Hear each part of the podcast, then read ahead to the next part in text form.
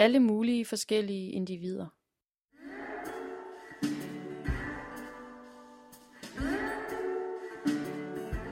I tidens løb er der blevet losset mange tons fisk i den lille fiskerihavn. Havnen havde sin storhedstid i 80'erne. I dag er der kun én fisker tilbage, for uden selvfølgelig fisker Paul.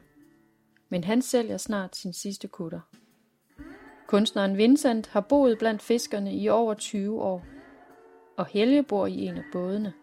Hvert forår letter Helge anker.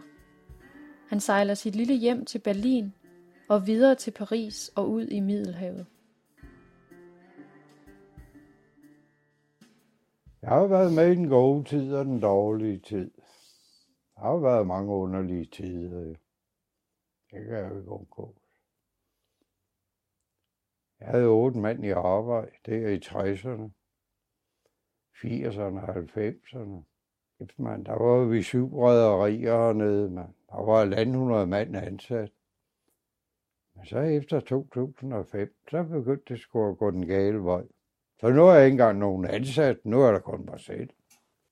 Fra 7 til 4 arbejdede man dengang. Og om lørdagen fra 7 til 1.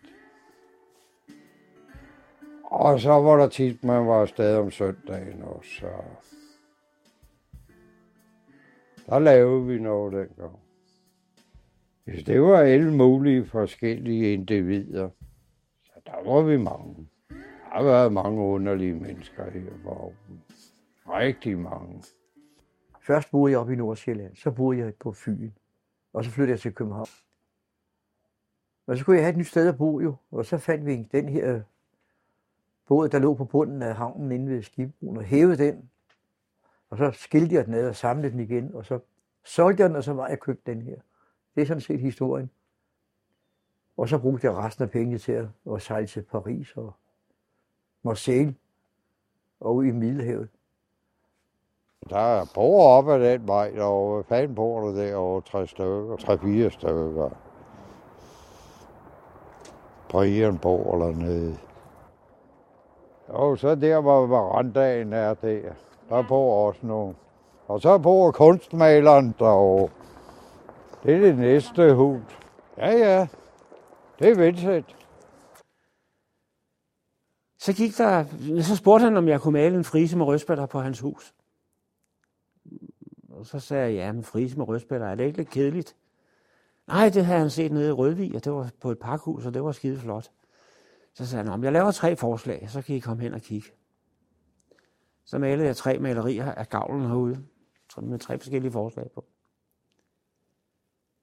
Og så da jeg var færdig med det, så kom der 10 fisker med nogle kasser øl. Nu skulle de øh, bestemme, hvad det var for noget kunst, der skulle op på væggen her. Og de nåede ikke at trække den første øl op, før de havde sagt alle sammen, det skal være den der. Det er så den, der er malet derude nu. Så den der frise med rødspætter og den anden, jeg har lavet, det, det var ikke noget for dem. Men så malede jeg den der. Og det er, hvad bliver det? Det er jo det er en 3-4-25 år siden, jeg malede den. Det holder stadig. Så går tiden, og der er krise. Der flytter flere og flere mennesker ud. I alle husene her, ikke? Og jeg havde jo, jeg havde jo været ude efter et hus her på havnen, i stedet for derom bagved.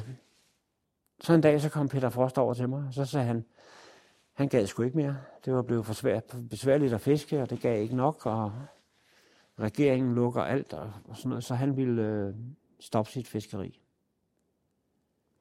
Og så synes at alle fiskerne her, de synes, jeg skulle have chancen for at overtage huset, fordi jeg har malet gavlen derude. Den har stået i, i alle de år som havnens varetegn.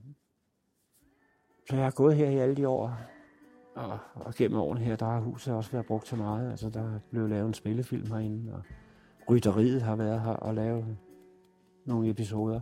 Og ja, der har været mange modeblade og deres fotografer og alt. Så, så huset er blevet brugt til mange ting. Jeg har jo ikke involveret mig så meget med fiskerne før, før øh, jamen, ikke rigtig før jeg kom hjem sidste gang. Fordi at de havde travlt med deres. Og... Men Paul Dop, han fandt jo hurtigt ud af, at jeg var en, der sejlede, og det, det sidder jo meget hjemme jo. Så, så kom man jo ind i klikken fordi at, med fiskerne der, fordi at jo, han sejler, og han har været... Og det, og det er jo det, der vil vissen, når fiskerne er væk. Nu kommer Paul. Kom ind, Paul.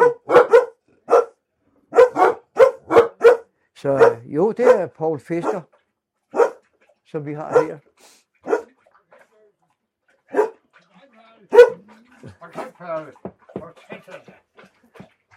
Ej, der er ikke for varmt hernede.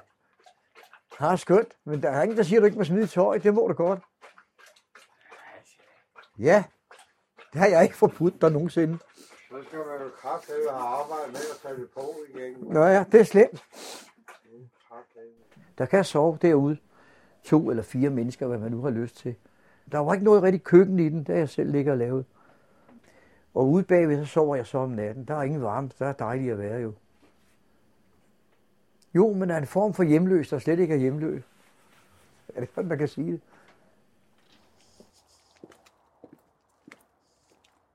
Hey, traktoren, det er den, jeg kører garn op på. Og det tager vi med den mølle, der sidder der på det skiv.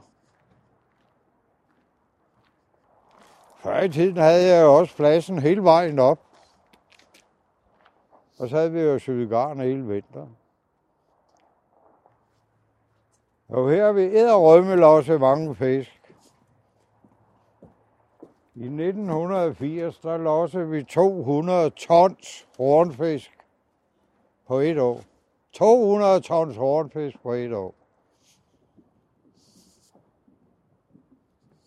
80 procent af dem, de laver deres båd om til husbåd. Indvendigt. Der bor virkelig mange forskellige her.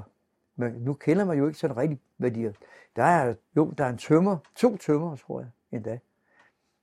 Så er der et postbud, tidligere postbud, og så er der derovre, der bor en, hun er inden for Statens hvad det hedder, Serum Institut, og så har vi havbiologer, der, det er virkelig blandet folkefærd.